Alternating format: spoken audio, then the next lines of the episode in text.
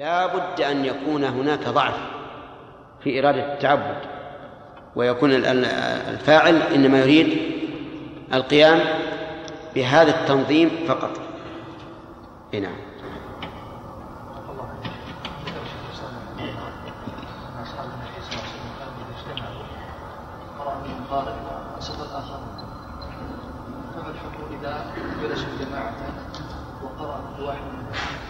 ما في معنى هذه يسمونها قراءة الإدارة.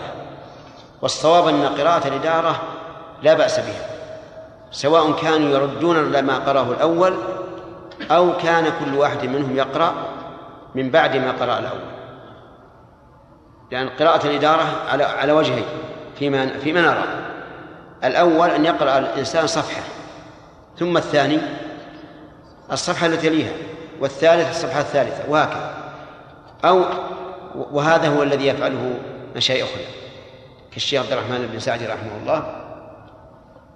والثاني أن يقرأ أحدهم صفحة ثم يعيدها الثاني ثم الثالث ثم الرابع. وهذه غالبا تكون فيما إذا قصد الحفظ. وكلها لا بأس بها. نعم. وورد أيضا في الملائكة الذين يلتمسون مجالس الذكر فإذا وجدوا قوما يذكرون الله تنادوا هلموا إلى حاجتكم الحديث فأما أنا عندي هلم. سم. عندي هلم إلى حاجتكم. لا عندي بالواو يا شيخ. قال في ألف وباء وطاء هلم. وأيهما أفصح؟ لا. القائلين لإخوانهم هلم إلينا إيه. إذن نحذف الواو إيه. وهي لغة الحجازيين لغة قريش هلم إلينا يجعلون هلم اسم في الأمر لا تلحقه علامات الجمع والتثنية والتأنيث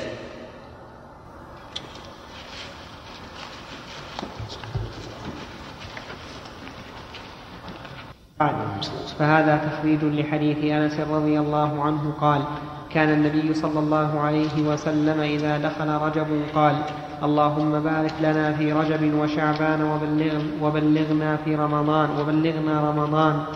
وكان يقول ليلة الجمعة غراء ويومها أزهر. هذا الحديث أخرجه الإمام أحمد في مسنده وهو في الحلية. وقال الهيثمي في مجمع الزوائد رواه البزار والطبراني في الأوسط. وفيه زياد بن أبي الرقاد وفيه كلام وقد وثق. وقال الحافظ ابن حجر في مختصر زوائد مسند البزار فرائده ضعيفة أو أو زائدة ضعيف. وقال السيوطي في الدر المنثور إن البيهقي ضعفه إن البيهقي ضعفه وزائدة هو ابن أبي الرقاد الباهلي. قال القواريري لم يكن به بأس. وكتبت كل شيء عنده. وقال أبو حاتم يحدث عن زياد النميري عن أنس أحاديث مرفوعة منكرة. ولا ولا تروى ولا, ولا, ولا تدري منه أو من زياد. ولا تدري منه أو من زياد. إيه ولا تدري يعني أيها الإنسان. نعم ولا تدري منه أو من زياد ولا أعلم روى عنه غير زياد لعله ولا ندري منه أنت ضابطها؟ ها؟ تدري؟ أو ندري ها؟ ندري يا الله ندري أحسن ولا ندري منه أو من زياد ولا أعلم روى عنه من هو أو من زياد نعم. ولا أد ولا ندري من ولا ندري ولا ندري من هو أو من زياد. صح يا شيخ. إيه؟ ها؟ ولا ندري من هو أو من زياد. ما عندكم أو من زياد؟ إلا يا شيخ. لكن ولا ندري منه كاتب. ها؟ هو كتب ولا ندري منه أو من زياد. ها. منه بدون ما هو ضمير يعني؟ لا مو ضمير. آه. آه يعني من إذا يختلف المعنى. أنا ظنيت هو ضمير فصل يعني ضمير منفصل. فصار الآن على كلامك أنه ضمير متصل. نعم. ولا يعني ولد الضعف منه أو من زيادة. أي نعم. نعم. ولا ندري منه أو من زياد. ولا أعلم روى عنه غير زياد. فكنا نعتبر بحديثه. وقال البخاري منكر الحديث. وقال أبو داود لا أعرفه. وقال النسائي منكر الحديث وهذا الحديث ضعفه الألباني في ضعيف الجامع والله تعالى أعلم. كتبه علي بن محمد نور. نعم. إيهاب. قال فهذا بحث حول تخريج حديث اللهم بارك لنا في رجب وشعبان وبلغنا رمضان. الحديث أخرجه كل من البزار من البزار في مسنده والطبراني في الأوسط والبيهقي في فضائل الأوقات وأحمد في المسند وأورده التبريزي في مشكاة المصابيح والهيثمي في مجمع الزوائد وفي مجمع البحرين في زوائد المعجمين والديلمي في الفردوس بمأثور الخطاب بنفس اللفظ بزيادة وأعنا عن الصيام والقيام وغض البصر وحفظ اللسان ولا تجعل حظنا منه الجوع والسهر. وابن عساكر في تاريخه والبيهقي في شعب الإيمان. عساكر وابن عساكر. عساكر بالتنوين ابن عساكر. إيه؟ وابن عساكر في تاريخه والبيهقي في شعب الإيمان. وأورده ابن رجب في كتابه لطائف المعارف. الحكم على الإسناد. الإسناد فيه زائدة بن أبي الرقاد وزياد النميري. أما زائدة فقال فيه البخاري منكر الحديث وقال النسائي لا أدري ما هو وقال أبو داود لا أعرف خبره. انظر ميزان الاعتدال للذهبي وتهذيب الكمال للمزي. وقال فيه ابن حجر منكر الحديث. وأما زياد النميري فضعيف قاله ابن حجر وقال يحيى بن معين ضعيف. وفي رواية لا بأس به وفي ثالثة في حديثه ضعف وقال أبو حاتم يكتب حديثه ولا يحتج به وقال الدار قطني ليس بالقوي وذكره ابن حبان في الثقات ثم عاده في المجروحين. قال ابن أبي حاتم الرازي في كتابه الجرح والتعديل قال عبد الرحمن قال سألت أبي عن زائدة بن أبي الرقاد فقال يحدث عن زياد النميري عن أنس أحاديث مرفوعة منكرة فلا ندري منه أو من زياد ولا أعلم روى عن غير زياد فكنا نعتبر بحديثه. قال عبد الله الأنصاري ما صح في فضل رجب وفي صيامه عن رسول الله صلى الله عليه وسلم شيء انظر جنة المرتاب للموصلي. قال شيخ الإسلام ابن تيمية رحمه الله في المجموع وأما صوم رجب بخصوصه فأحاديثه كلها ضعيفة بل موضوعة. لا يعتمد أهل العلم على شيء منها وليست من الضعيف الذي يروى في الفضائل بل عامتها من الموضوعات المكذوبات. وأكثر ما روي في ذلك أن النبي صلى الله عليه وسلم كان إذا دخل رجب يقول اللهم بارك لنا في رجب وشعبان وبلغنا رمضان. وقال فضيلة الشيخ محمد العثيمين حفظه الله وأما السنة فلم يرد في تعظيمه شيء ولهذا قالوا إن كل ما يروى في فضل صومه أو الصلاة فيه من الأحاديث فكذب باتفاق أهل العلم بالحديث. هذا وصلى الله على نبينا محمد مقدمه إيهاب بن نادر. طيب بارك الله فيك. النتيجة أنه حديث ضعيف. ولعل الشيخ رحمه الله في قوله أنه ثبت لعله لم يطلع على على ضعفه والإنسان بشر لا يحدث كل شيء.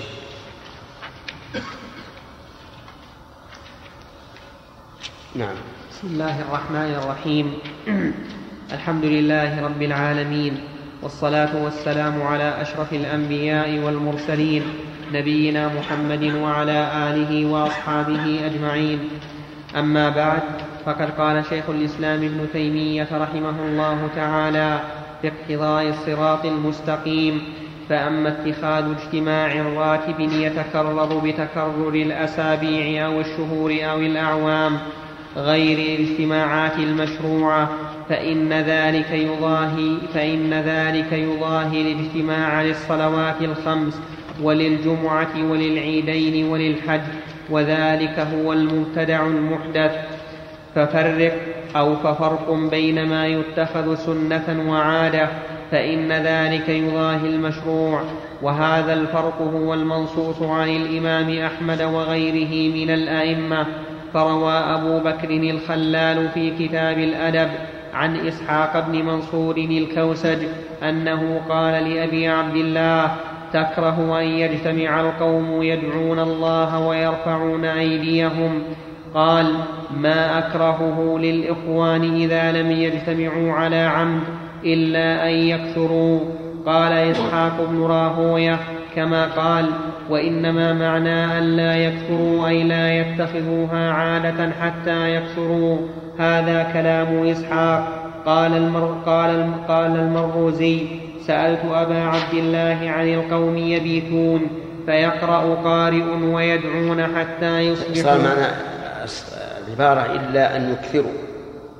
لما قلنا عادة هي إلا يكثروا إلا أن يكثروا. بضم الياء.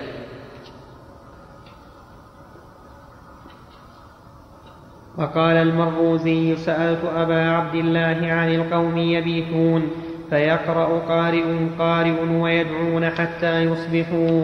قال أرجو أن لا يكون به بأس. وقال أبو السري أبو السري الحربي قال أبو عبد الله وأي شيء أحسن من أن يجتمع الناس يصلون ويذكرون ما أنعم الله عليهم كما قالت الأنصار. وهذا إشارة إلى ما رواه أحمد. قال حدثنا إسماعيل قال أنبأنا أيوب أيوب عن محمد بن سيرين. قال نبئت أن الأنصار قبل قدوم رسول الله صلى الله عليه وسلم المدينة. قالوا لو نظرنا يوما فاجتمعنا فيه فذكرنا هذا الأمر الذي أنعم الله به علينا. فقالوا يوم, فقالوا يوم السبت. ثم قالوا لا نجامع اليهود في يومهم. قالوا فيوم الأحد. قالوا لا نجامع النصارى في يومهم. قالوا فيوم العروبة. وكانوا يسمون يوم الجمعة يوم العروبة. فاجتمعوا في بيت أبي أمامة. أسعد بن في بيت أبي العروبة بالفتح وراجعوها راجعوها. لأن احفظها العروبة. وكانوا يسمون يوم الجمعة يوم العروبة فاجتمعوا في بيت أبي أمامة أسعد بن زرارة فذبحت لهم شاة فكفتهم. وقالوا وقال أبو أمية الطرسوسي سألت أحمد بن حنبل عن القوم يجتمعون ويقرأ لهم القاري قراءة حزينة فيبكون. وربما طفوا وربما طفوا السراج فقال لي أحمد إن كان يقرأ قراءة أبي موسى فلا بأس. وروى الخلال عن الأوزاعي أنه سئل عن القوم يجتمعون فيأمرون رجلا فيقص عليهم. قال إذا كان ذلك يوما بعد الأيام فليس به بأس. فقيد أحمد الاجتماع على الدعاء بما إذا لم يتخذ عادة وكذلك قيد إتيان الأمكنة التي فيها آثار الأنبياء. قال سندي الخواتيمي سألنا أبا عبد الله عن الرجل يأتي هذه المشاهد ويذهب إليها. ترى ذلك؟ قال أما على حديث ابن أم مكتوم. أنه سأل النبي صلى الله عليه وسلم أن يصلي في بيته حتى يتخذ ذلك مصلى وعلى ما كان يفعل ابن عمر رضي الله عنهما يتبع مواضع النبي صلى الله عليه وسلم وآثره. فليس بذلك بأس فليس بذلك بأس أن يأتي الرجل المشاهد. إلا أن الناس قد أفرطوا في هذا جدا وأكثروا فيه. وكذلك نقل عنه أحمد بن القاسم ولفظه سئل عن الرجل يأتي هذه المشاهد التي بالمدينة وغيرها. يأتي بال سئل عن الرجل يأتي هذه المشاهد التي بالمدينة وغيرها. يذهب إليها فقال أما على حديث ابن أم مكتوم أنه سأل النبي صلى الله عليه وسلم أن يأتيه فيصلي في بيته حتى يتخذه مسجدا وعلى ما كان يفعله ابن عمر يتبع مواضع سير يتبع مواضع سير النبي صلى الله يتبع مواضع سير النبي صلى الله عليه وسلم وفعله حتى وفعله. وفعله حتى رؤي حتى رؤي يصب في موضع ماء. في موضع ماء. في موضع ماء. نعم. حتى رؤي يصب في موضع ماء. فسئل عن ذلك فقال رأيت النبي صلى الله عليه وسلم يصب ها هنا ماء. قال أما على هذا فلا بأس.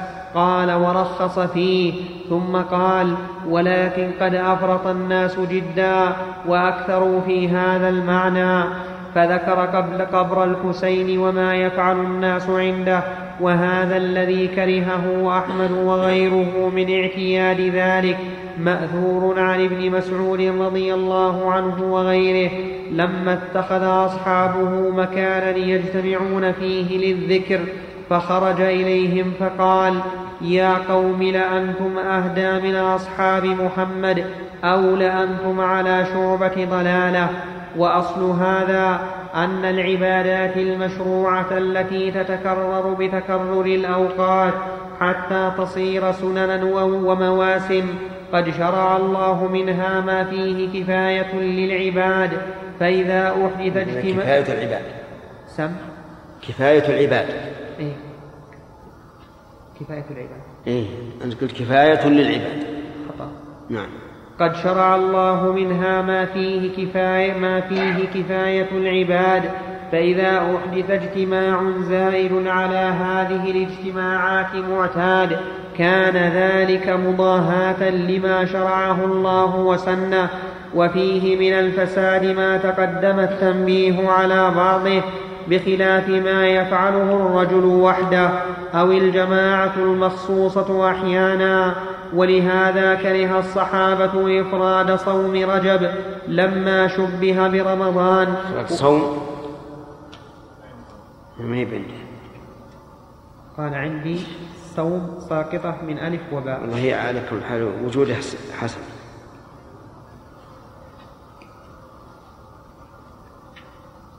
صوم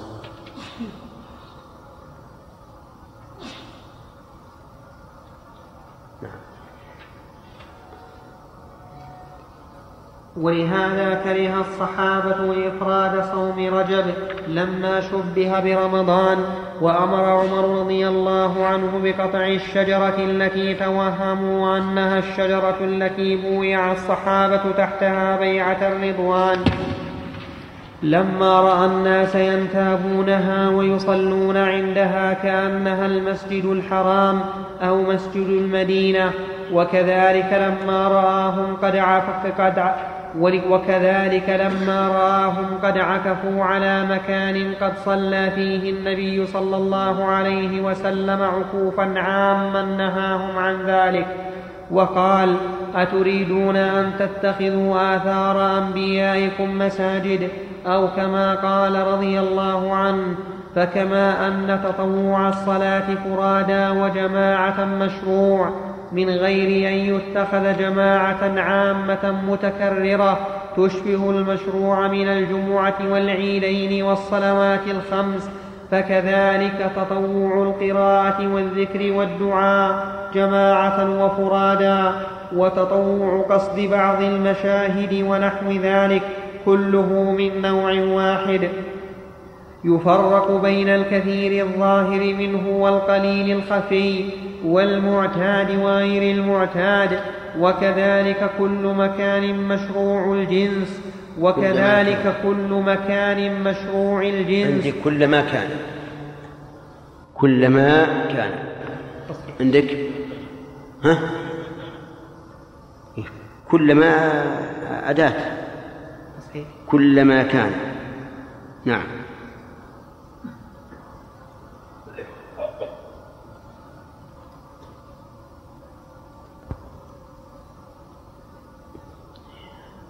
وكذلك كل ما كان مشروع كل ما كان مشروع الجنس لكن البدعة اتخاذه عادة لازمة حتى يصير كأنه واجب ويترتب على استحبابه وكراهته حكم نذره واشتراط فعله في الوقف والوصية ونحو ذلك حيث كان النذر لا يلزم إلا في القرب وكذلك العمل المشروط في الوقف لا يجوز أن يكون إلا بالوقف وكذلك العمل المشروط في الوقف لا يجوز أن يكون إلا برا ومعروفا على ظاهر المذهب وقول جمهور أهل العلم وسنومئ إلى ذلك إن شاء الله.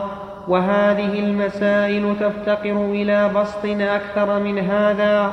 لا يحتمله هذا الموضع وإنما الغرض التنبيه على المواسم المحدثة وأما ما يفعل في هذه المواسم مما جنسه منهي عنه في الشرع فهذا لا يحتاج إلى ذكره لأن ذلك لا يحتاج لا لأن ذلك لا يحتاج أن يدخل في هذا الباب مثل رفع الأصوات في المساجد واختلاط الرجال بالنساء أو كثرة إيقاد نعم. أو كثرة إيقاد المصابيح زيادة على الحاجة أو إيذاء المصلين أو غيرهم بقول أو فعل فإن قبح هذا ظاهر لكل مسلم وإنما هذا من جنس سائر كثرة إيقاد المصابيح الآن موجود عندنا. كثرة إيقاد بدون حاجة. تجد على أسوار بعض المساجد أو بعض الدور الإضاءة الكبيرة العظيمة التي تستهلك طاقة كثيرة من الكهرباء وتحمل المكاين مثلا عبئا كبيرا وكذلك تحمل صاحبها نفقات. الإسلام يقول هذا فإن قبح هذا ظاهر لكل مسلم. الله المستعان. في غير من باب أولى ترميم عندي كثرة إيقاد المصابيح. نعم. وإنما هذا من جنس سائر الأقوال المحرمة في المساجد سواء حرمت في المسجد وغيره كالفواحش والفحش أو صين عنها المسجد كالبيع وإنشال الضالة وإقامة الحدود ونحو ذلك. وقد ذكر بعض المتأخرين من أصحابنا وغيرهم أنه يستحب قيام هذه الليلة بالصلاة التي يسمونها الألفية لأن فيها قراءة قل هو الله أحد ألف مرة وربما استحبوا الصوم أيضا وعمدتهم في خصوص ذلك. الحديث الذي يروى عن النبي صلى الله عليه وسلم في ذلك وقد يعتمدون على العمومات على العمومات التي تندرج فيها هذه الصلاة وعلى ما جاء في فضل هذه الليلة بخصوصها وما جاء من الأثر بإحيائها وعلى الاعتياد حيث فيها من المنافع والفوائد ما يقتضي الاستحباب كجنسها من العبادات. فأما الحديث المرفوع في هذه الصلاة الألفية فكذب موضوع باتفاق أهل العلم بالحديث. وأما العمومات الدالة على استحباب الصلاة فحق لكن العمل المعين إما أن يستحب بخصوصه لكن العمل لكن الع لكن العمل لكن لكن لكن العمل لا لكن العمل المعين إما أن يستحب بخصوصه أو أو يستحب لما فيه من المعنى العام فأما المعنى العام فلا يوجب جعل خصوصها مستحبا ومن استحبها ذكرها في النفل المقيد كصلاة الضحى والتراويح وهذا خطأ. ولهذا لم يذكر هذا أحد من الأئمة المعدودين لا الأولين ولا الآخرين وإنما كره التخصيص لما صار يخص كره. وإنما كره التخصيص لما صار يخص ما لا خصوص له بالاعتقاد والاقتصاد كما كره النبي صلى الله عليه وسلم إفراد يوم الجمعة وسرر شعبان بالصيام وإفراد ليلة الجمعة بال وإفراد ليلة الجمعة بالقيام وصار نظير هذا لو أحدثت صلاة مقيدة ليالي العشر أو بين العشاءين ونحو ذلك. فالعبادات ثلاثة منها ما هو مستحب بخصوصه كالنفل المقيد من ركعتي الفجر وقيام رمضان. كيف؟ كان المقيد بسبب. تصحيح شيء أو إضافة. ما تقول أخشى اللي بعد عند الصدق ها؟ ما يكون سبب؟ لأنه سيأتينا يا شيخ ومنه المقيد بسبب كصلاة الاستسقاء وصلاة الآيات. هذا اللي عندي. كالنفل المقيد بسبب. واللي عندك إيش؟ كالنفل المقيد من ركعتي الفجر. ها؟ كالنفل المقيد بركعتي الفجر. بركعتي الفجر. من ركعتي الفجر. هنا يقول يا شيخ أحسن الله إليك. عند قوله كالنفل المقيد قال حاشية. من هنا حتى قول حتى قوله بسبب صلاة الاستسقاء سطر ونصف سقط من طاء. الظاهر يا شيخ النص اللي معكم هي المرموز إليها طاء. إيه. طيب اقرأ. آه أقرأها. بخصوص ما هو مستحب بخصوصه. منها ما هو مستحب بخصوصه كالنفل المقيد من ركعتي الفجر وقيام رمضان ونحو ذلك وهذا منه المؤقت كقيام الليل ومنه المقيد بسبب كصلاة الاستسقاء وصلاة الآيات. نقف على هذا. فالعبادات ثلاثة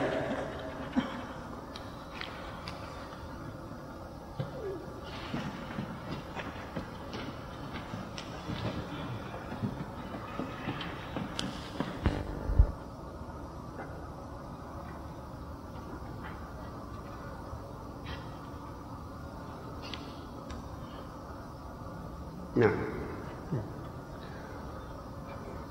فالعبادات ثلاثة منها ما هو مستحب بخصوصه كالنفل المقيد من ركعتي الفجر وقيام رمضان ونحو ذلك. وهذا منه المؤقت كقيام الليل ومنه المقيد بسبب كصلاة الاستسقاء وصلاة الآيات. ثم قد يكون مقدرا في الشريعة بعدد كالوتر وقد يكون مطلقا مع فضل الوقت كالصلاة يوم الجمعة قبل الصلاة. فصارت أقسام المقيد أربعة أعد أعد. ثم قد يكون فالعبادات ثلاثة. فالعبادات ثلاثة منها ما هو مستحب بخصوصه كالنفل المقيد من ركعتي الفجر وقيام رمضان ونحو ذلك وهذا منه المؤقت كقيام الليل ومنه المقيد بسبب كصلاة الاستسقاء وصلاة الآيات. ثم قد يكون مقدرا في الشريعة بعدد كالوتر وقد يكون مطلقا مع فضل الوقت كالصلاة يوم الجمعة قبل الصلاة فصارت أقسام المقيد أربعة. ومن العبادات ما هو مستحب بعموم معناه كالنفل المطلق فإن الشمس إذا طلعت فالصلاة مشهودة محظورة حتى يصلي العصر. ومنها ما هو مكروه تخصيصه لا مع غيره كقيام ليلة الجمعة وقد يكره مطلقا إلا في أحوال مخصوصة كالصلاة في أوقات النهي. ولهذا اختلف العلماء في كراهة الصلاة بعد الفجر والعصر. هل هو لئلا يفضي إلى تحري الصلاة في هذا الوقت؟ فيرخص في ذوات الأسباب العارضة. أو هو نهي مطلق لا يستثنى منه إلا قدر الحاجة على قولين هما روايتان عن أحمد وفيها أقوال أخر وفيها أقوال أخر للعلماء. فصل. وقد يحدث في اليوم وقد يحدث في اليوم الفاضل مع العيد مع العيد العملي المحدث العيد المكاني. فيغلظ قبح هذا ويصير خروجا عن الشريعة. فمن ذلك ما يفعل يوم عرفة مما لا أعلم بين المسلمين خلافا في النهي عنه وهو قصد, وهو قصد قبر بعض من يحسن به الظن يوم عرفة. والاجتماع العظيم عند قبره كما يفعل في بعض أرض كما يفعل في بعض أرض المشرق والمغرب. والتعريف هناك كما يفعل بعرفات فإن هذا نوع من الحج المبتدع الذي لم يشرعه الله ومضاهاة للحج الذي شرعه الله واتخاذ القبور أعيادا واتخاذ القبور أعيادا. وكذلك السفر إلى بيت المقدس هذا الذي ذكره الشيخ رحمه الله موجود. إذا كان يوم عرفة حجوا إلى هذا القبر قبر الولي واجتمعوا عنده ودعوا الله سبحانه وتعالى. وجعلوا هذا اليوم وسموا هذا تعريفا كتعريف الحجاج في عرفة. نعم. وكذلك السفر إلى بيت المقدس للتعريف فيه فإن هذا أيضا ضلال بين فإن زيارة بيت المقدس مستحبة مشروعة للصلاة فيه والاعتكاف وهو أحد المساجد الثلاثة التي تشد إليها الرحال. لكن قصد إتيانه في أيام الحج هو المكروه فإن ذلك تخصيص وقت معين بزيارة بيت المقدس ولا خصوص لزيارته في هذا الوقت على غيره. ثم فيه أيضا مضاهاة للحج إلى المسجد الحرام وتشبيه له بالكعبة. ولهذا قد أفضى إلى ما لا يشك مسلم في أنه شريعة أخرى غير شريعة الإسلام وهو ما قد يفعله بعض الضلال من الطواف من الطواف بالصخرة أو من حلق الرأس هناك أو من قصد النسك هناك. وكذلك ما يفعله النسك يعني الذبح. المراد بالنسك هنا الذبح. يعني يذبحون هناك ويطوفون بالصخرة ويحلقون رؤوسهم. نعم. وكذلك ما يفعله بعض الضلال من الطواف بالقبة التي بجبل الرحمة بعرفة كما يطاف بالكعبة. فأما الاجتماع في هذا الموسم هذه القبة والحمد لله هدمت من زمان لكن آثارها باقية الآن. على الجبل الذي يسمى جبل الرحمة والصواب أنه يسمى جبل عرفة لأنه لم يأتي في السنة ولا في كلام الصحابة فيما نعلم أنهم سموه جبل الرحمة لكنه موجود في كتب الفقهاء. نعم.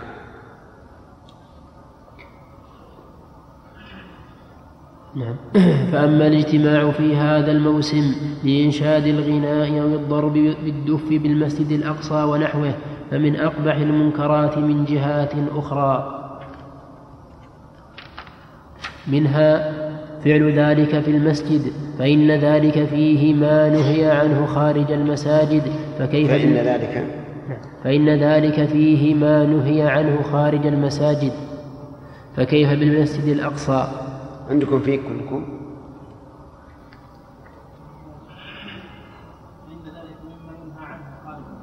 إيه مما ينهى عن هذا الصواب.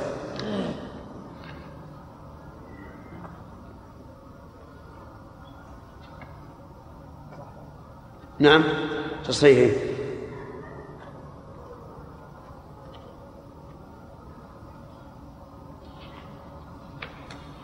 فإن ذلك مما ينهى عنه خارج المساجد فكيف بالمسجد الأقصى؟ ومنها اتخاذ الباطل دينا ومنها فعله في الموسم.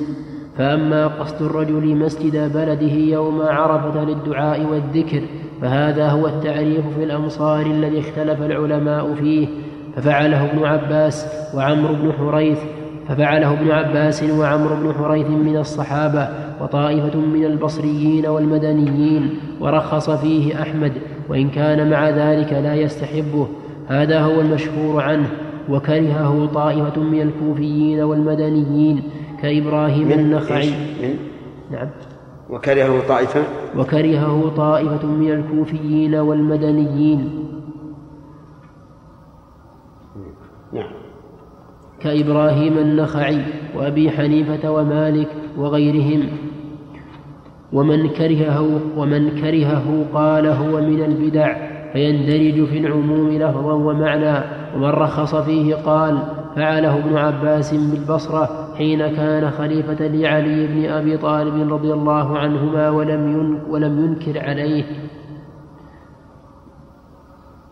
وما يفعل في عهد الخلفاء الراشدين من غير إنكار لا يكون بدعة لكن ما يزاد على ذلك من رفع الأصوات. ولا شك أن السلامة من هذا أسلم لما يترتب عليه من من مفاسد أخرى ربما يجتمع الرجال والنساء والصبيان في الجوامع مساء يوم عرفة ويحصل بذلك شر والصواب مع من كره وأنه وإن فعله ابن عباس رضي الله عنهما وابن وعمر بن حريث فإنهما كغيرهم ما دام الخلفاء الراشدون أبو بكر وعمر وعثمان لم يفعل هذا في وقتهم فلا ينبغي أن يفعل فهو الكراهة أقرب. نعم. لكن ما يزاد على ذلك من رفع الأصوات الرفع الشديد في المساجد بالدعاء. لكن ما يزاد على ذلك من رفع الأصوات الرفع الشديد الشديد في المساجد بالدعاء وأنواع من الخطب والأشعار الباطلة مكروه في هذا اليوم وغيره. قال المروذي سمعت أبا عبد الله سمعت أبا عبد الله سمعت أبا عبد الله يقول سمعت أبا عبد الله يقول ينبغي أن يسر دعاءه لقوله ولا تجهر بصلاتك ولا تخافت بها. قال هذا في الدعاء. قال وسمعت أبا عبد الله يقول و... الله؟ أقول غريب. قال وسمعت أبا عبد الله يقول وكان يكره أن يرفعوا أصواتهم بالدعاء. وروى الخلال بإسناد صحيح عن قتادة عن سعيد بن المسيب أنه قال أحدث الناس الصوت عند الدعاء. وعن سعيد بن أبي عروبة أن مجالد بن سعيد سمع قوما يعجون في دعائهم فمشى إليهم فقال أيها القوم إن كنتم أصبتم فضلا على من كان قبلكم لقد ضللتم.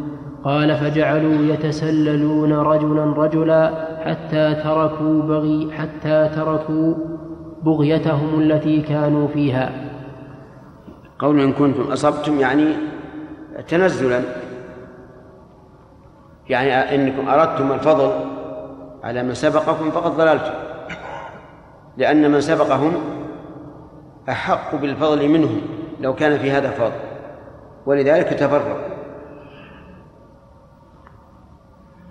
يوجد الآن بعض المطوفين الذين يطوفون الناس حول الكعبة تجدهم أحيانا يجهرون بالدعاء جهرا منكرا فيؤذون الناس الذين يطوفون ويشوشون عليهم مع أن هذا لم يكن معروفا في عهد النبي صلى الله عليه وسلم وأصحابه.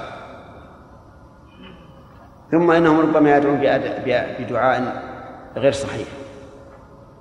إما أن يحرفوا ما معهم من من النسخة الصغيرة هذه وإما أن يدعوا بدعاء لا يعرفون معناه.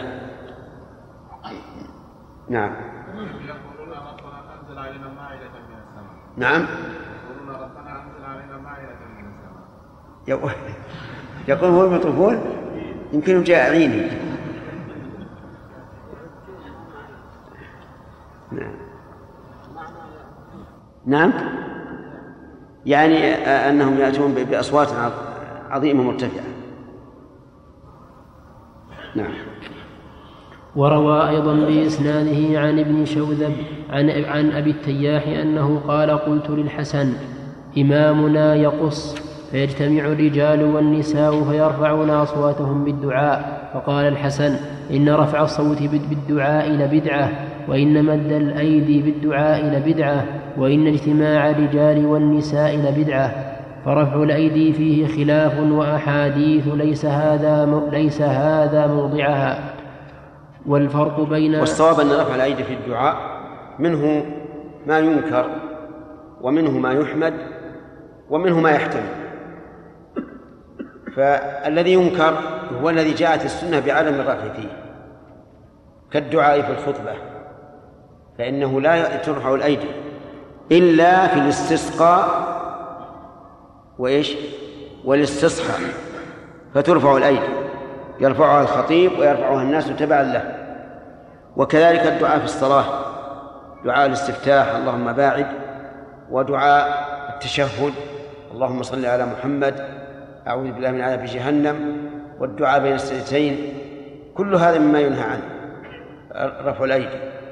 لأن رفع الأيدي حال الدعاء في الصلاة ليس مشروعا إلا في القنوت فقط. وما عدا ذلك فليس بمشروع. ومنها ما يحمد. ما يحمد آه، رفع الأيدي فيه كرفع الأيدي في الوقوف بعرفة ورفع الأيدي على الصفا والمروة وما أشبه ذلك مما جاءت به السنة. هذا لا شك أنه محمود وأن الإنسان متبع فيه للرسول عليه الصلاة والسلام. كم هذه؟ طيب. ومنها ما الأظهر فيه عدم الرفع لكنه فيه احتمال. كالدعاء بعد الأذان. اللهم رب هذه الدعوة التامة والصلاة القائمة وما أشبه ذلك. فهذا يظهر أن الرسول صلى الله عليه وسلم كان لا يرفع يديه. لكن لو رفع يديه لا نستطيع أن نقول أنه مبتدع بناء على القسم الرابع وهو أن الأصل في آداب الدعاء رفع اليدين. لحديث أن النبي صلى الله عليه وسلم ذكر الرجل يطيل السفر أشعث أغبر يمد يديه إلى السماء يا ربي يا رب. فوصفه بأنه يمد يديه إلى السماء. وهذا يدل على أن مد اليدين إلى السماء من أسباب الإجابة. وكذلك جاء في حديث إن الله حي كريم يستحيي من عبده إذا رفع إليه يديه أن يردهما صفرا. ففي هذين الحديثين إشارة إلى أن الأصل في الدعاء هو رفع اليدين. ومن العلماء من قال إذا كان الدعاء دعاء ابتهال بمعنى أنه دعاء إلحاح وحاجة فإن الإنسان يمد يديه. أما إذا لم يكن كذلك فإنه لا يمد يديه. فعلى هذا الدعاء بعد الأذان لا تمد به الأيدي. الدعاء استغاثة بالله عز وجل لكشف الكربات تمد فيه الأيدي. نعم.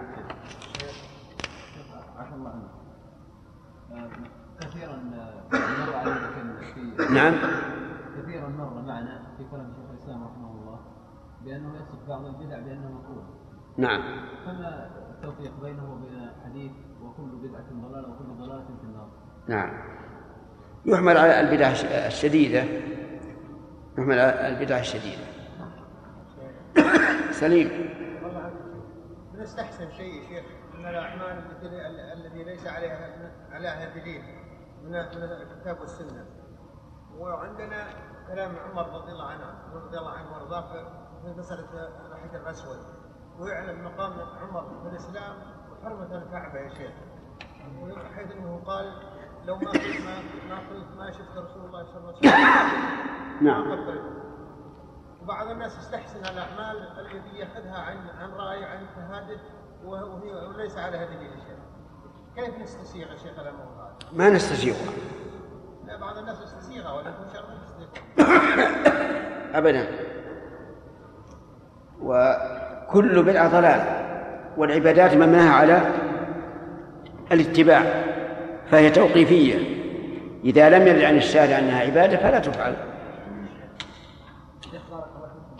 تحريف الأيدي حالة خطبة الجمعة.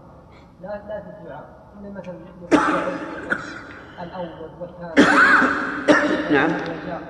كيف؟ يعني يحرك يده في خطبة الجمعة كمن يعد الأول الثاني أثناء الخطبة. لا يدعو بها.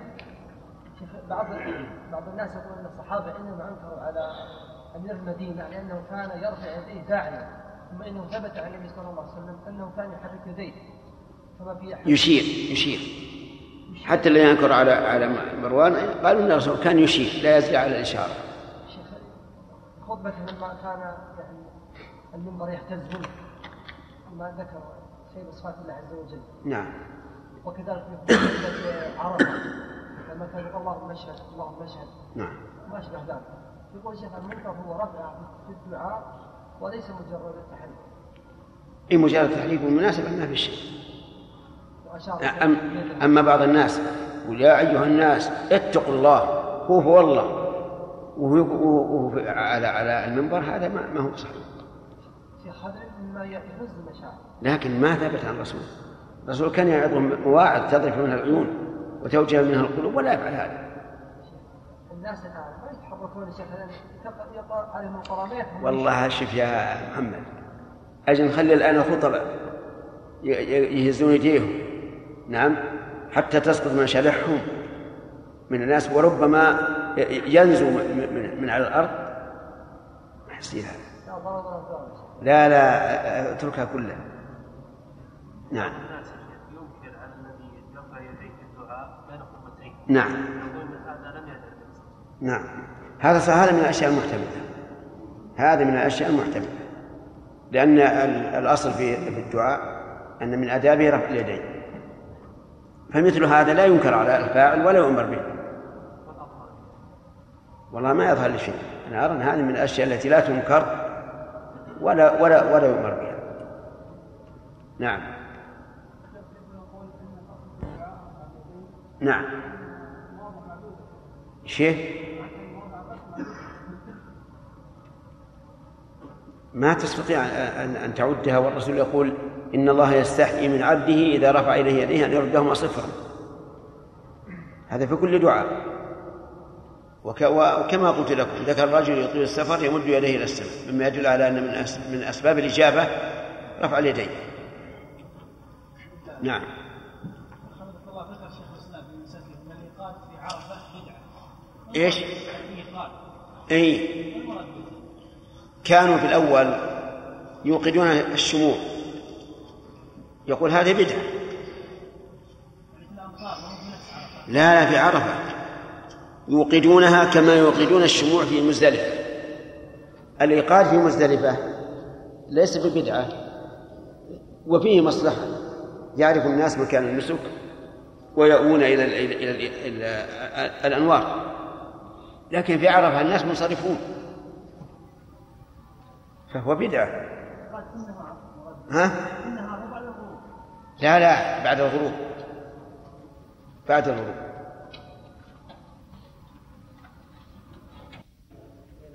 وهو الاجتماع على الذكر والدعاء في آخر يوم عرفة. تشبها بالحجاج. نعم. كقبر الصالح أو المسجد الأقصى وهذا تشبيه هذا تشبيه بعرفات بخلاف مسجد المصر. فإنه قصد له بنوعه لا بعينه ونوع المساجد مما شرع قصدها. فإن الآتي إلى المسجد فإن الآتي إلى المسجد ليس قصده مكانا معينا ليس قصده مكانا معينا لا يتبدل اسمه وحكمه. وإنما الغرض بيت من من بحيث لو حول ذلك المسجد لتحول حكمه. ولهذا لا تتعلق القلوب إلا بنوع المسجد لا بخصوصه. صحيح. وإذا رأيت أن قلبك تعلق بهذا المسجد بخصوصه فامحو هذا من قلبك وإنما يتعلق ال- القلوب بالمساجد بالجنس باعتبار الجنس. قد يقول قائل ألستم تقولون إن العتيق أولى من الجديد؟ نقول بلى.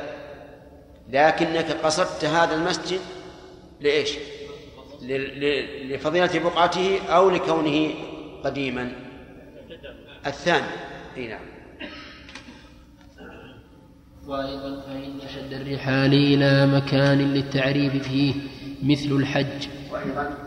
وأيضا فإن شد الرحال إلى مكان للتعريف فيه مثل الحج. بخلاف المصر ألا ترى أن النبي صلى الله عليه وسلم قال لا تشد الرحال إلا إلى ثلاثة مساجد المسجد الحرام والمسجد الأقصى ومسجد هذا. هذا مما لا أعلم فيه خلافا. فقد نهى النبي صلى الله عليه وسلم عن السفر إلى غير المساجد الثلاثة.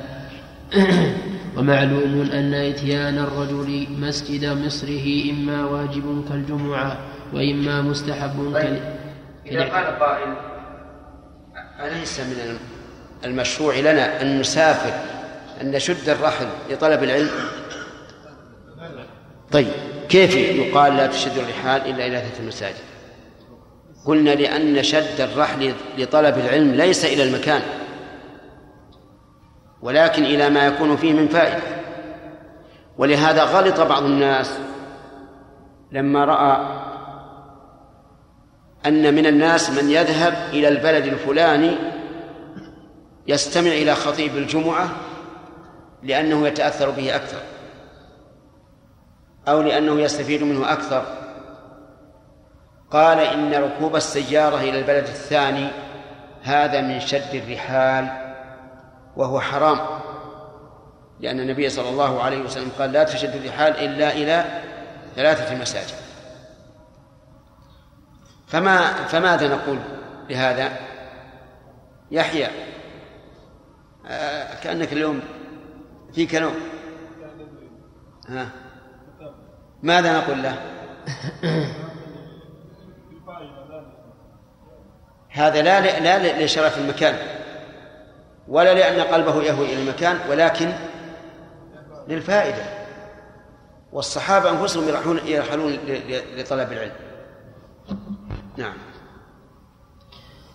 وأيضا فإن التعريف عند القبر اتخاذ له عيدا وهذا بنفسه محرم سواء كان فيه شد للرحل أو لم أو لم يكن وسواء كان في يوم عرفة أو في غيره. وهو من الأعياد المكانية مع الزمانية. وأما ما أحدث في الأعياد من ضرب البوقات والطبول فإن هذا مكروه في العيد وغيره لا اختصاص له لا اختصاص للعيد به. وكذلك لبس الحرير أو غير ذلك من المنهي عن من المنهي عنه في الشرع. وترك السنن الظاهر أن مراد الشيخ رحمه الله في كلمة مكروه كراهة التحريم. كراهة التحريم لأن الطبول وشبهها والمزامير في أيام الأعياد من المحرم. غاية ما رخص فيه الدف. إي نعم. ولهذا قال وكذلك لباس الحرير. مع أن الحرير لا يباح لبسه للرجال إلا لحاجة. نعم. وترك السوء. لا اختصاص للعيد به وكذلك لبس الحرير أو غير ذلك من المنهي عنه بالشرع وترك السنن من جنس فعل البدع فينبغي إقامة المواسم على ما كان السابقون الأولون يقيمونها من الصلاة والخطبة المشروعة والتكبير والصدقة في الفطر والذبح في الأضحى فإن من الناس من يقصر في التكبير المشروع ومن الأئمة من يترك أن يخطب للرجال والنساء كما كان رسول الله صلى الله عليه وسلم يخطب للرجال ثم النساء. صحيح كما قال الشيخ. يعني نعهد أن الأئمة قبل أن تخرج مكبرات الصوت يخطبون للرجال والنساء ما تسمع ولا تستفيد لكنها تحضر الصلاة وهي خير ودعاء. أما الآن والحمد لله فالذي يخطب للرجال يخطب للرجال والنساء جميعا. فلا حاجة إلى خطبتين. لكن لو فرض أننا في قرية ليس فيها مكبر صوت فالسنة للإمام أن يخطب الرجال أولا في صلاة العيد ثم يتجه إلى النساء ويخطبهن.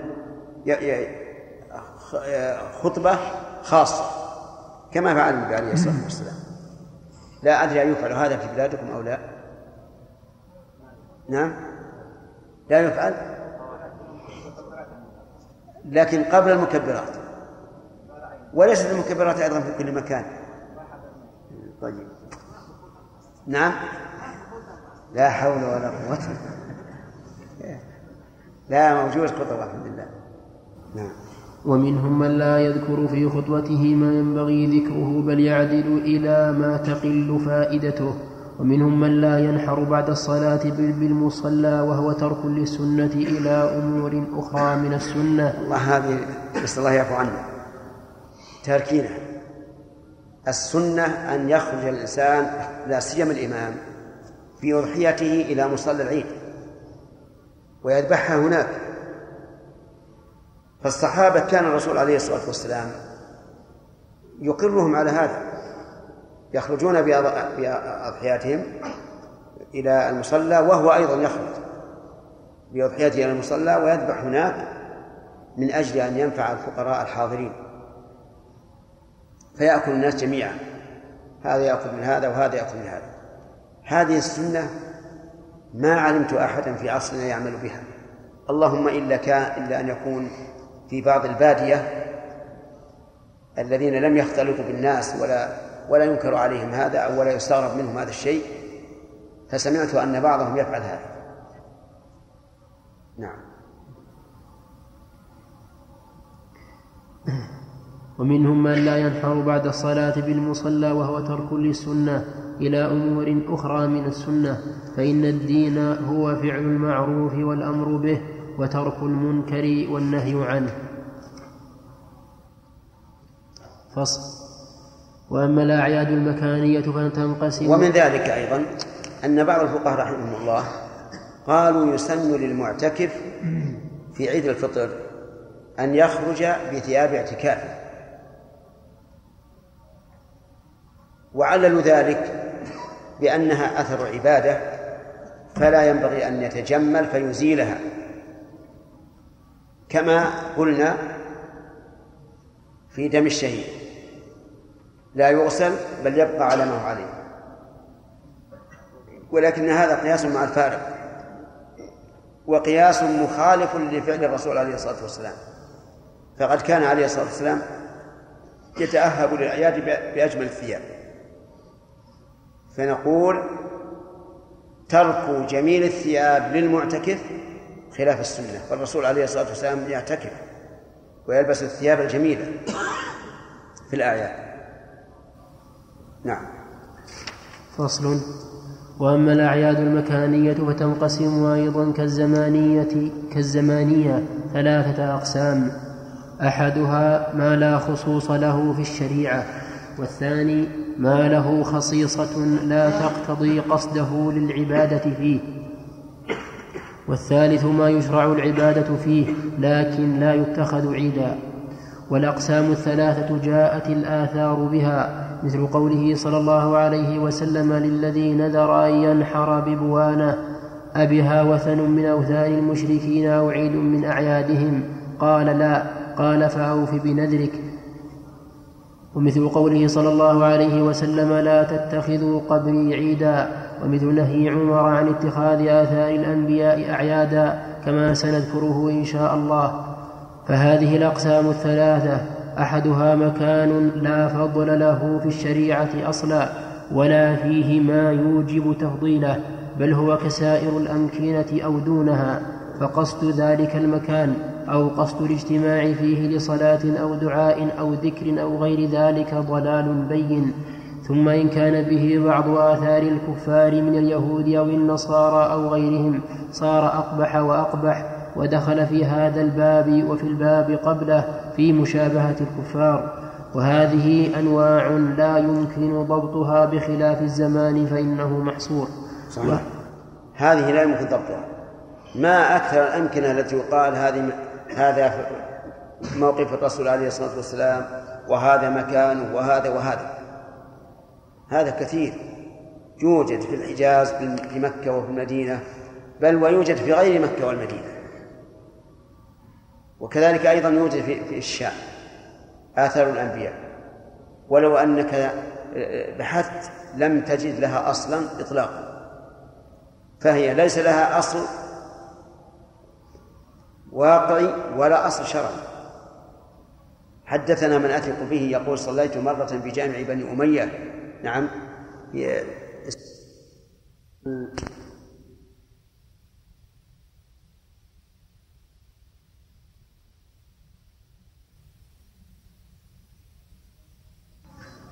وهذا الضرب أقبح من الذي قبله فإن هذا يشبه عبادة الأوثان أو هو ذريعة إليها أو نوع من عبادة الأوثان.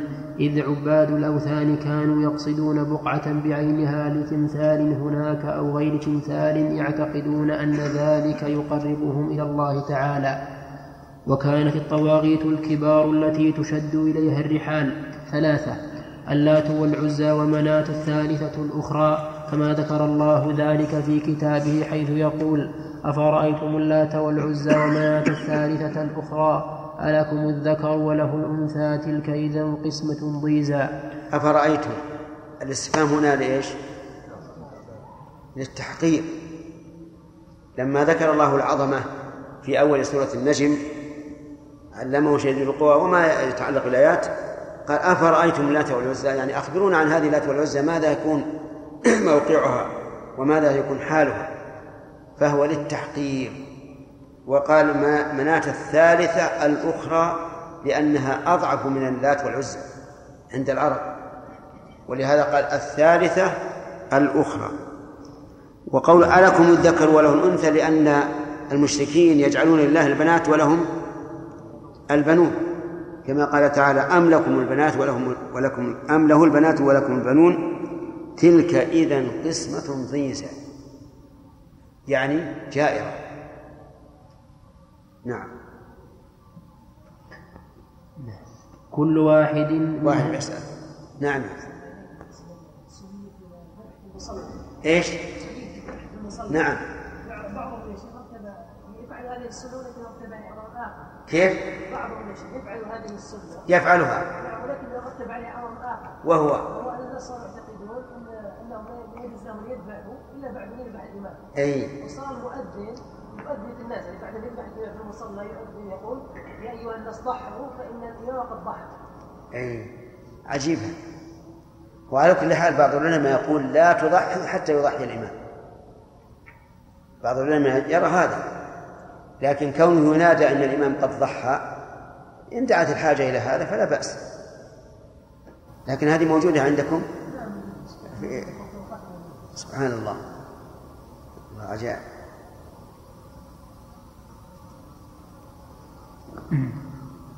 كل واحد من هذه الثلاثة لمصر من أمصار العرب والأمصار التي كانت كانت من ناحية الحرم ومواقيت الحج ثلاثة مكة والمدينة والطائف فكانت اللات لأهل الطائف.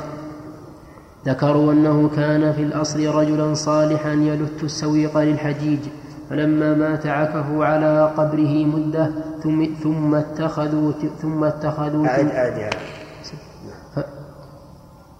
والأمصار مثال مثال هناك؟ نعم نعم. حيث رأي تلك هذه القسم نعم. على هذا.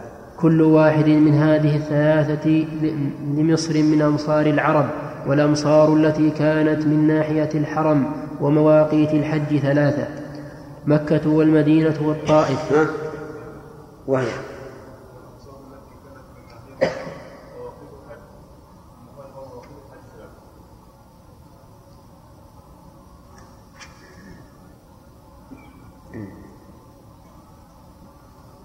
لا ظهر عندنا أحسن.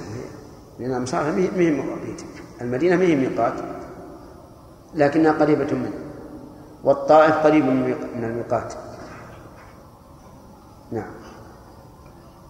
فكانت اللات لأهل الطائف ذكروا أنه كان في الأصل رجلا صالحا يلت السويق للحجيج فلما مات عكفوا على قبره مدة ثم اتخذوا تمثاله ثم بنوا عليه بنية سموها بيت الربة.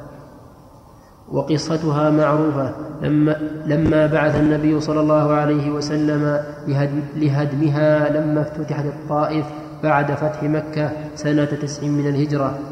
وأما العزى فكانت لأهل مكة قريبا من عرفات وكانت هناك شجرة يذبحون عندها ويدعون. فبعث النبي صلى الله عليه وسلم إليها خالد بن الوليد عقب فتح مكة فأزالها. وقسم النبي صلى الله عليه وسلم ما لها وخرجت منها شيطانة ناشرة شعرها في فيئست العزى أن تعبد.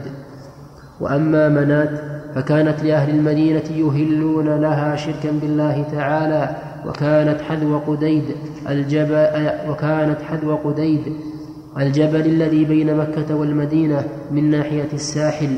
ومن أراد أن يعلم كيف كانت أحوال المشركين في ومن أراد أما بعد فقد قال شيخ فقد قال شيخ الإسلام ابن تيمية رحمه الله تعالى في اقتضاء الصراط المستقيم ومن أراد أن يعلم كيف كانت أحوال المشركين في عبادة أوثانهم ويعرف حقيقة الشرك الذي ذمه الله وأنواعه حتى يتبين له تأويل القرآن ويعرف ما كرهه الله ورسوله فلينظر سيرة النبي صلى الله عليه وسلم وأحوال العرب في زمانه وما ذكره الأزرقي في أخبار مكة. الأزرقي؟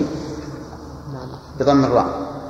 لا عندي غير غير مضبوطة الظاهر بفتح الراء الأصل فتح الراء. وما ذكره الأزرقي في أخبار مكة وغي وغيره من العلماء ولما كان للمشركين ولم. ولما كان للمشركين شجرة يعلقون عليها أسلحتهم ويسمونها ذات أنواط فقال بعض الناس يا رسول الله اجعل لنا ذات أنواط كما لهم ذات أنواط. فقال الله أكبر. قلتم كما قال قوم موسى اجعل لنا إلها كما لهم آلهة إنها السنن لتركبن سنن من كان قبلكم فأنكر فأنكر النبي صلى الله عليه وسلم. قوله عليه الصلاة والسلام لتركبن سنن من كان قبلكم.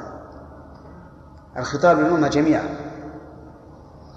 ويعني ذلك أن بعض الأمة قد ترتكب شيئا معينا من من سنن من قبلنا وبعضها يرتكب سنن آخر أي طريقا آخر. ولا يلزم أن الأمة كلها تطبق على طريق واحد لأن الخطاب للأمة عموما. هذه فائدة. فائدة ثانية هل هذا الخبر للإباحة؟ لا ليس للإباحة. لكنه خبر عما سيكون للتحذير منه. ولهذا تعجب من هؤلاء القوم الذين قالوا اجعل لنا ذات أنواط كما لهم ذات أنواط. فقال إنها السنن إنها السنن أو السنن ثم ذكر الحديث. نعم. فأنكر النبي صلى الله عليه وسلم مجرد مشابهتهم للكفار في اتخاذ شجرة يعكفون عليها. معلقين عليها سلاحهم فكيف بما هو أعظم من ذلك من مشابهتهم المشركين أو هو الشرك بعينه فمن قصد بقعة يرجو الخير بقصدها ولم تستحب الشريعة ذلك فهو من المنكرات وبعضه أشد من بعض سواء كانت البقعة شجرة أو عين ماء أو قناة جارية أو جبلا أو مغارة وسواء قصدها ليصلي عندها أو ليدعو عندها أو ليقرأ عندها أو ليذكر الله سبحانه عندها أو ليتنسك عندها بحيث يخص تلك البقعة يتنسك ها؟ أنا عندي في نسخة يا شيخ أشار إليها نعم. في باء وجيم ودال ليستنسك وفي طاء ليتبتل. تبكر ليتبتل. اللي عندي ليتبتل. ها؟ نعم. ينسك. طيب على كل حال يعني قصده أن يتعبد الله عنده بأي عبادة. بحيث يخص تلك البقعة بنوع من العبادة بحيث يخص تلك البقعة بنوع من العبادة التي لم يشرع تخصيص تلك البقعة به لا عينا ولا نوعا. وأقبح من ذلك أن ينذر لتلك البقعة دهنا لتنور به. أو لا عينا ولا نوعا. العين كالمساجد الثلاثة والنوع كالمساجد. فإن المساجد يعني غير الثلاثة لا شك أن قصدها العبادة أنه عبادة لكن بالنوع لا بالعين. كما قال النبي عليه الصلاة والسلام وما اجتمع قوم في بيت من بيوت الله يتلون كتاب الله ويتلون رسوله بينهم إلا نزلت عليهم السكينة وغشيتهم الرحمة وحفتهم الملائكة وذكرهم الله في من عنده. هذا هو الفرق بين العين والنوع. نعم. وأقبح من ذلك أن ينظر لتلك البقعة دهنا لتنور به ويقال إنها تقبل النذر كما يقول بعض الضالين فإن هذا النذر نذر معصية باتفاق العلماء ولا يجوز الوفاء به بل عليه كفارة عند كثير من أهل العلم. منهم, أحم منهم أحمد في المشهور عنه وعنه رواية هي قول أبي حنيفة والشافعي وغيرهما أنه يستغفر أنه يستغفر الله من هذا النذر ولا شيء عليه والمسألة معروفة وكذلك إذا نذر ومن المعلوم أن نذر المعصية حرام. وقد قال النبي عليه الصلاة والسلام من نذر أن يعصي الله فلا يعصي. ولكن إذا لم يفعل فهل عليه كفارة؟ فيها روايتان عن الإمام أحمد وقولان للعلماء. الأول أن عليه الكفارة لأنه لم يفعل ما نذره. وإذا كان النذر المطلق الذي لم يسمى فيه الكفارة فهذا من باب أولى. فيلغى وصف الحرام ويبقى أصل النذر. ومن العلماء من قال إنه لا, لا ليس فيه كفارة. لأن إيجاب الكفارة فرع عن صحة النذر والنذر هنا غير صحيح. غير صحيح. وإذا كان غير صحيح كان باطلا لا يترتب عليه شيء. لكن الاحتياط الاحتياط أن أن يكفر كفارتين. أولا لأن هذا من تحقيق التوبة وثانيا احتياطا للخلاف بين أهل العلم وكفارة اليمين كما تعلمون إطعام عشرة مساكين أو كسوتهم أو تحرير رقبة فمن لم يجد فصيام ثلاثة أيام. فالمسألة هينة والحمد لله. نعم. وكذلك إذا نذر طعاما من الخبز أو غيره للحيتان التي في تلك العين أو البئر وكذلك إذا نذر مالا من النقد أو غيره للسدنة أو المجاورين العاكفين بتلك البقعة فإن هؤلاء السد فإن هؤلاء السدنة فيهم شبه من فإن, فإن فإن هؤلاء السدنة فيهم شبه من السدنة التي كانت للات والعزى ومناع يأكلون أموال الناس بالباطل ويصدون عن سبيل الله والمجاورون هناك فيهم شبه من العاكفين. الذين قال لهم إبراهيم الخليل إمام الحنفاء صلى الله عليه وسلم ما هذه التماثيل التي أنتم لها عاكفون؟ وقال أفرأيتم ما كنتم تعبدون؟ أنتم وآباؤكم الأقدمون فإنهم عدو لي إلا رب العالمين. والذين أتى عليهم موسى عليه السلام اجتاز بهم موسى. اجتاز بهم موسى. قال نسخة؟ لا أشار إلى معنى آخر. قال في المطبوعة زاد بعد مجاوزة البحر. لا اجتاز بهم موسى. لا هذه ما عندي أصلا لا عندنا اجتاز. حتى حتى نسخة.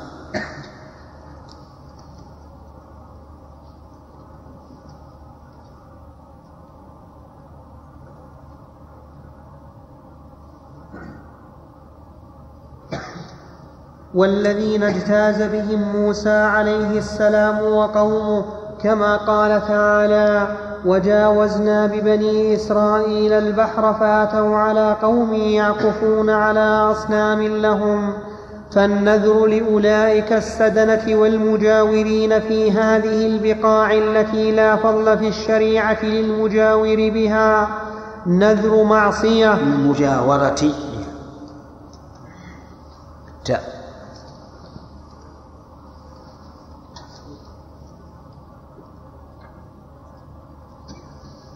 التي لا فضل في الشريعة للمجاورة بها نذر معصية وفيه شبه من النذر لسدنة الصلبان والمجاورين عندها أو لسدنة الأبداد التي بالهند والمجاورين عندها.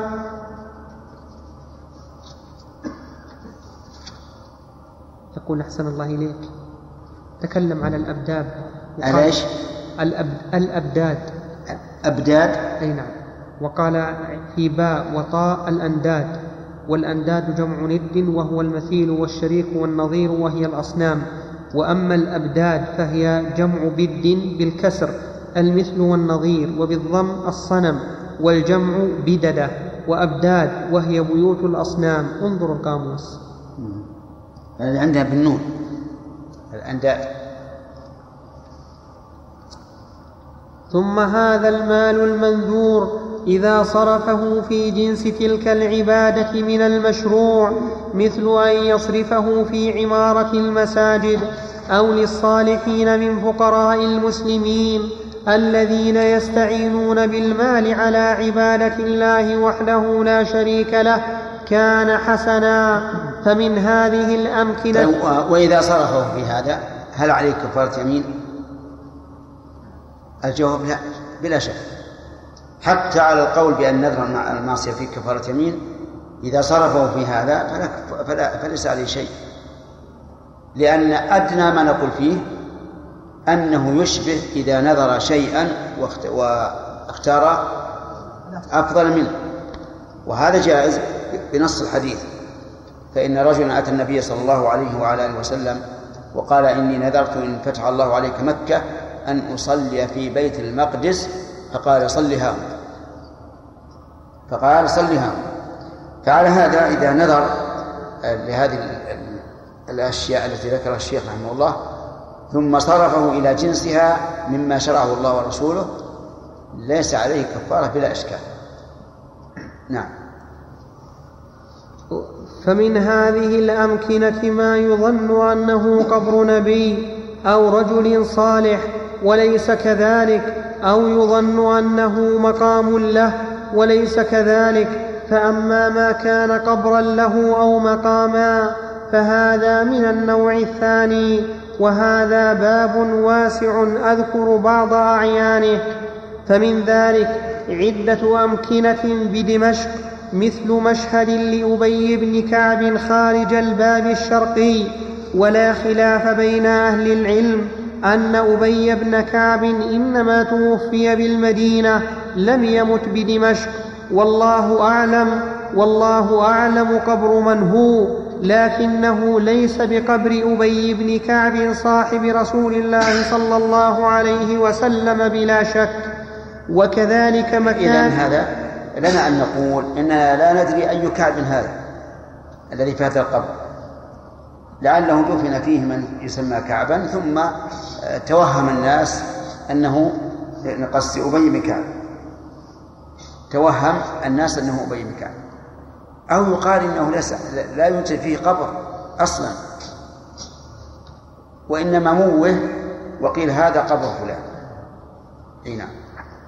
وكذلك مكان بالحائط القبلي بجامع دمشق يقال إن فيه قبر هود عليه السلام. وما علمت أحدا من أهل العلم ذكر أن هودا النبي مات بدمشق بل قد قيل إنه مات باليمن وقيل بمكة فإن مبعثه كان باليمن ومهاجره بعد هلاك قومه كان إلى مكة. فأما الشام فلا دار هذه فائدة ينبغي أن تقيد. يعني ربما لا تلقاها في التاريخ أينما تموت بعد أن أهلك الله قومه؟ الشيخ يقول إنه قيل إنه مات باليمن وقيل مات بمكة. أي نعم. فأما الشام فلا داره ولا مهاجرة فموت فلا داره. فأما الشام فلا داره ولا مهاجره فموته بها والحال هذه فموته بها والحال هذه مع أن أهل العلم لم يذكروه بل ذكروا خلافه في غاية البعد.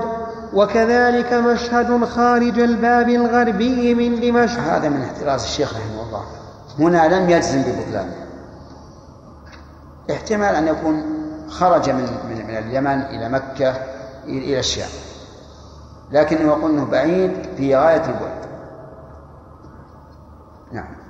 وكذلك مشهد خارج الباب الغربي من دمشق يقال إنه قبر أويس القرني وما علمت أن أحدا ذكر أن أويسا مات بدمشق ولا هو متوجه أيضا فإن أويسا قدم من اليمن إلى أرض العراق وقد قيل إنه قتل بصفين وقد وقيل إنه مات بنواحي أرض فارس وقيل غير ذلك. فأما الشام فما ذكر أنه قدم إليها فضلا عن الممات بها.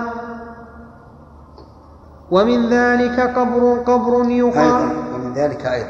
ومن ذلك أيضا قبر يقال له قبر أم سلمة زوج النبي صلى الله عليه وسلم.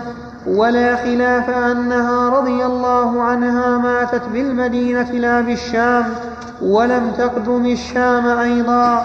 فإن أم سلمة زوج فإن أم سلمة زوج النبي صلى الله عليه وسلم لم تكن تسافر بعد رسول الله صلى الله عليه وسلم بل لعلها بل لعلها أم سلمة أسماء بنت يزيد بن السكن الأنصارية فإن أهل الشام كشهر بن حوشب ونحوه كانوا إذا حدثوا عنها قالوا أم قالوا أم قالوا أم سلمة وهي بنت عم معاذ بن جبل وهي من أعيان الصحابيات ومن ذوات الفقه والدين منهن أو لعلها أم سلمة امرأة يزيد بن معاوية وهو بعيد فإن هذه ليست مشهورة بعلم ولا دين.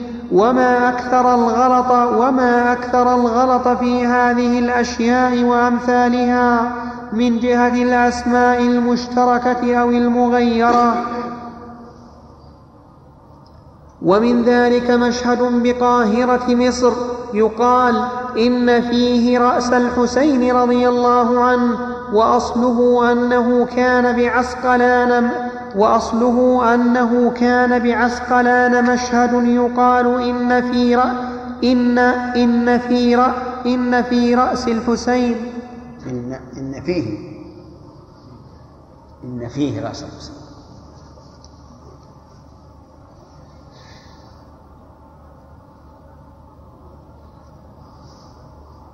يقال إن فيه رأس الحسين فحمل فيما قيل الرأس من هناك إلى مصر وهو باطل باتفاق أهل العلم. لم يقل أحد من أهل العلم إن رأس الحسين كان بعسقلان بل فيه أقوال ليس هذا منها. فإنه حمل رأسه إلى قدام عبيد, عبيد الله بن زياد بالكوفة حتى روي له عن النبي صلى الله عليه وسلم ما يغيظه. وبعد يغيظه. حتى روي له حتى روي له عن النبي صلى الله عليه وسلم ما يغيظه.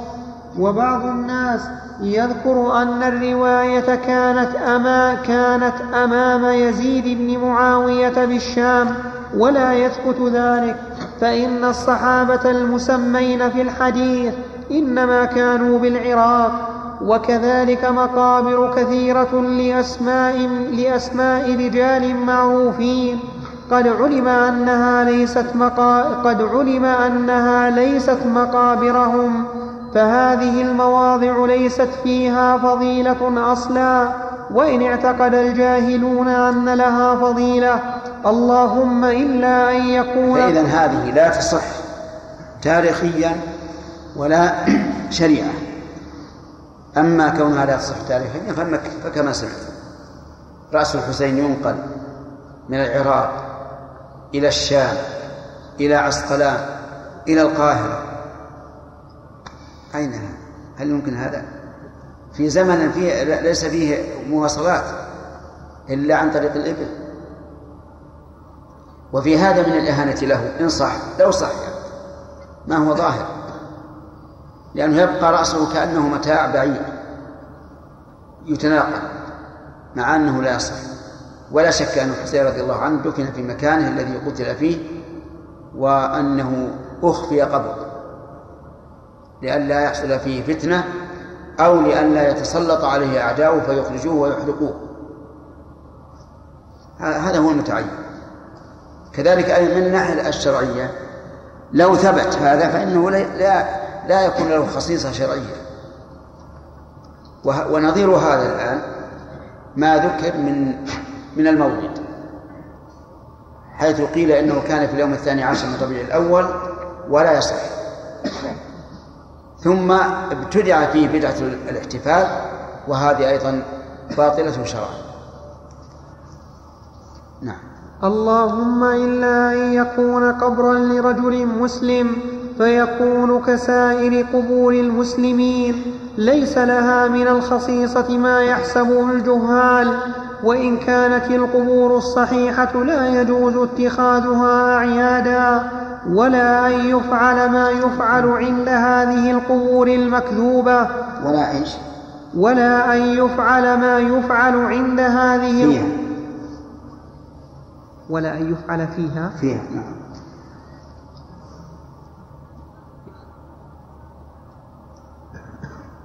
ولا أن يفعل فيها ما يفعل عند هذه القبور المكذوبة. أو تكون قبرا لرجل صالح. بالياء يا شيخ إيه مثل من قولها اللهم إلا أن يكون إيه؟ يعني أو يكون أو يكون قبرا لرجل صالح غير المسمى أو أو يكون قبرا لرجل صالح غير المسمى فيكون من القسم الثاني ومن هذا الباب أيضا إيش؟ أسئلة جاوب السؤال يعني؟ طيب.